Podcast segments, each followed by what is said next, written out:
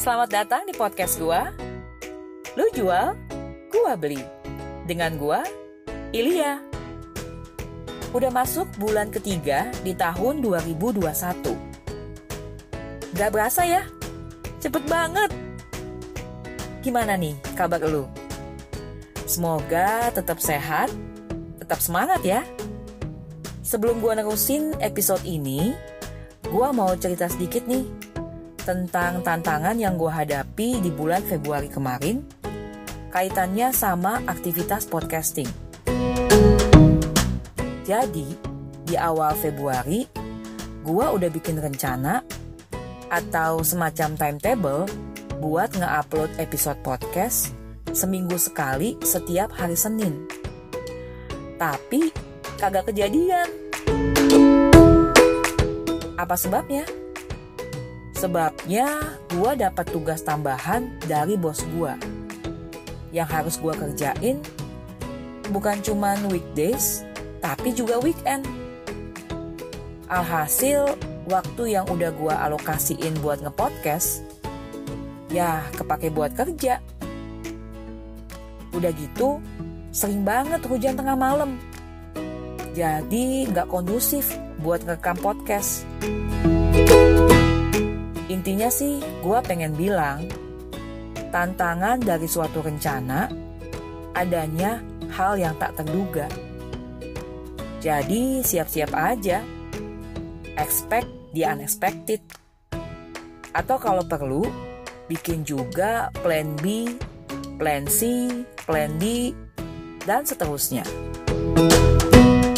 Gue cerita gini karena gue pengen lo tahu beginilah tantangan seorang podcaster yang sekaligus corporate slave. Oke deh, balik ke episode ini. Gue ada seorang temen, temen yang udah lama gue kenal. Dulunya tuh gue sempet sekantor sama dia antara tahun 2007-2011. Nah, udah lumayan lama nih gue gak ketemuan dia. Sekarang dia lagi merantau di negeri orang. Seneng banget dia bersedia berbagi pengalamannya soal gimana dia menghadapi perubahan dan beradaptasi dengan lingkungan yang baru. Langsung aja yuk, kita dengerin bareng. Silakan yuk.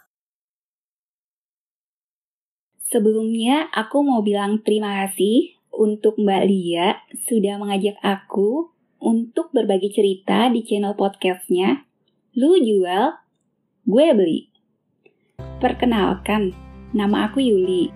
Aku tuh bukan siapa ya, hanya seorang istri dan ibu dari tiga orang anak. Di sini aku mencoba untuk berbagi pengalaman aku mengenai keluar dari zona nyaman dan tantangan yang didapat selama hidup perantau di Jepang. Sebelumnya, aku cerita sedikit nih ya, kenapa sampai memutuskan untuk merantau ke sini.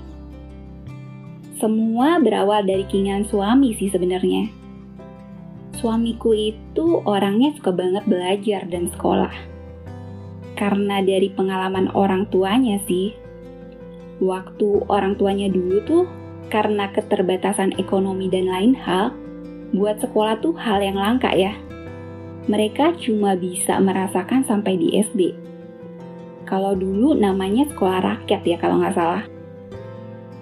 Jadi itu yang membuat dia semangat meneruskan cita-cita orang tuanya yang belum terwujud nyatakan ceritanya. Dan kebetulan nih, ada kesempatan tugas belajar di Jepang. Tanpa pikir panjang dan gak mau ngelewatin peluang, akhirnya diambil karena bisa terus belajar itu bagi kami tuh sebuah rezeki banget ya. Nah, karena ini kali pertama buat aku pribadi hidup di perantauan, perasaan takut, khawatir, dan lain-lain tuh rasanya bercabang-cabang ya di kepala. Jangankan merantau ya, merasakan ngekos aja aku tuh belum pernah karena kebetulan nih zaman aku sekolah dan kerja, lokasi pulang ke rumah itu masih kejangkau. dan bisa dibilang deket ya. Saat ini mungkin banyak juga ya teman-teman yang punya impian untuk kuliah atau kerja di luar negeri, merasakan hal yang sama seperti apa yang ada di benak aku.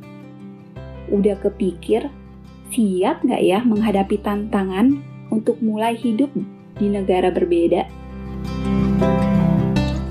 Aku sendiri sih ngerasain beberapa tantangan dan hambatan selama di sini ya. Sebelum sampai di sini pun tantangan banget ya buat aku. Karena sesuai rencana awal kami ya, suami memang lebih dulu di sini. Aku dan anak-anak baru nyusul setelahnya. Demi menghemat budget, mengingat biaya hidup di sini lumayan besar, saatnya semua dokumen bisa mengajak keluarga tinggal bersama di sini selesai diurus suami, Akhirnya aku dan anak-anak nyusul. Suami cuma jemput di bandara sini. Perjuangan banget ya buat aku. Waktu itu bawa anak dua, masih balita. Anak pertama aku tuh kebetulan saat itu punya kebiasaan mabuk darat ya. Jadi perjalanan dua jam tuh dari rumah ke bandara aja udah lebih dari lima kali muntah loh. Belum lagi menempuh perjalanan kurang lebih setengah hari lagi ya baru sampai deh di tempat tinggal kita sekarang. Kebayang banget nggak sih rempongnya saat itu? Aduh, aku pikir awal aja rasanya udah gini ya. Kiranya aku sanggup nggak ya? Terus pertama sampai sini tuh hambatan yang paling berasa banget ya bagi aku faktor bahasa pastinya Rasanya seperti di dunia lain.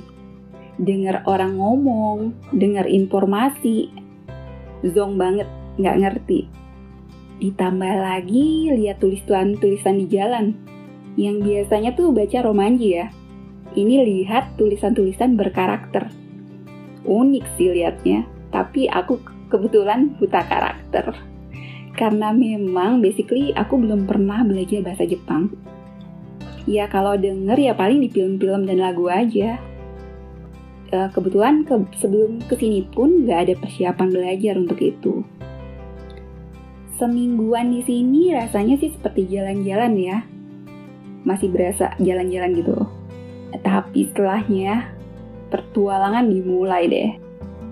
Mulai urus dokumen tinggal, urus asuransi, cari sekolah anak, buka rekening bank lah, aktivitas belanja. Belum lagi semisal sakit ya. Itu semua butuh komunikasi pastinya. Karena kesibukan suami aku dengan penelitiannya, mau nggak mau waktu itu aku yang jalan untuk urus. Ya dengan keterbatasan kemampuan bahasa yang ada ya, kesulitan banget rasanya.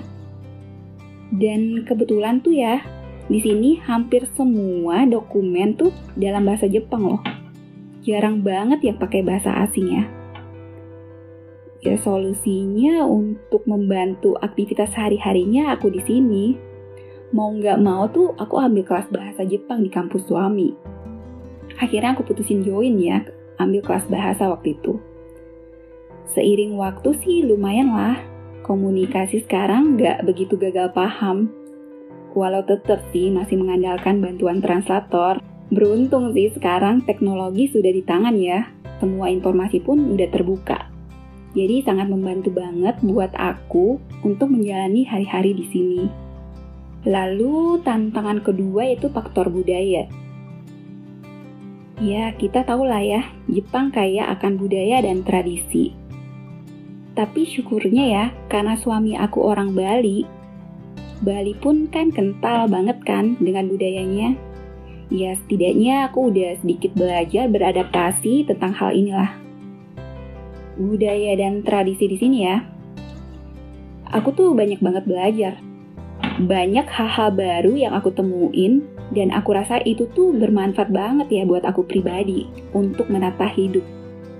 Yang bikin aku takjub tuh dan kesulitan tuh pengolahan sampah ya di sini dari tiap rumah tangga aja, kita udah didisiplinkan untuk belajar menata sampah. Kita harus bisa pisahin nih mana sampah rumah tangga, mana sampah yang dibakar dan nggak bisa dibakar. Semua dibedain dengan kantong masing-masing.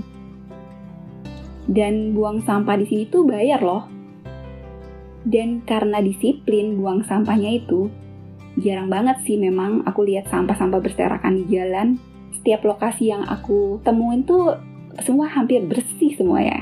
Di sini tuh terlihat, terlihat bersih gitu. Ya selain budaya, tantangan lainnya itu menghadapi perbedaan musim pastinya awal pertama dateng, kebetulan tuh udah selesai musim dingin ya, dan mau masuk musim semi. Tapi itu pun weather shock banget ya buat aku. Karena masih berasa banget dingin ya. Suhunya masih di bawah 10 derajat waktu itu. Maklum biasa hidup di daerah tropis ya, dan tiba-tiba ke daerah empat musim. Terus kalau musim panas tuh jam 4 pagi, di sini matahari udah terbit udah berasa banget siang dan terang banget ya. Dan jam 7 malam tuh juga masih kelihatan terang. Ya tapi bagi aku sih yang terberat tuh kalau masuk musim dingin ya. Berasanya tuh aktivitas di luar tuh terbatasi. Karena biasanya anak-anak aku kan seneng ya main di luar. Tapi karena musim dingin tiba, nggak memungkinkan juga sih perbedaan musim ini yang buat aku salut dengan orang-orang yang tinggal di negara-negara empat musim. Aku lihat kegigihan mereka bertahan hidup ya layak dicontoh banget. Kalau dihitung-hitung dalam setahun hanya bisa sekali panen padi atau bercocok tanam lainnya ya untuk bertahan hidup. Perjuangan hidup mereka tuh menghadapi tantangan musim juga sepertinya yang membuat mereka lebih maju ya daripada kita-kita. Cerminan banget sih ya buat aku sendiri Malu rasanya setelah melihat semangat hidup mereka. Ya, tantangan lainnya sebenarnya panjang sih. Ya, mulai uh, di mana aku ngerasain lahiran anak ketiga aku di sini, uh, dan lain hal lah. Tapi aku nggak sendiri. Aku dibantu suami sih di sini. Banyak juga sih teman-teman Nusantara di sini saling support satu sama lain. Ya paling tantangan paling terberat banget ya.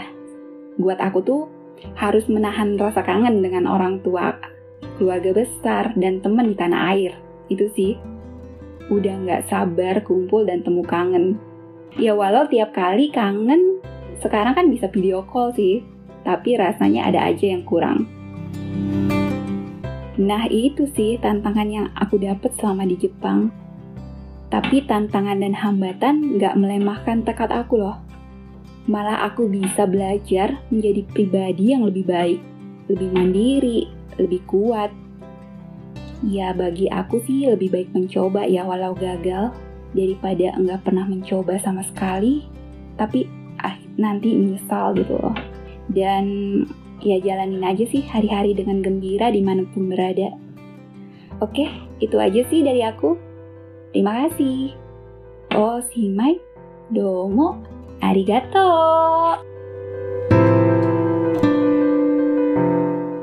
Wow, seru ya pengalamannya. Thanks ya Yul, udah bersedia berbagi cerita. Semoga bermanfaat juga nih buat lu yang dengerin. Oke deh, segitu dulu buat episode kali ini. Lu jual, gua beli. Siapa takut? See you on the next episode.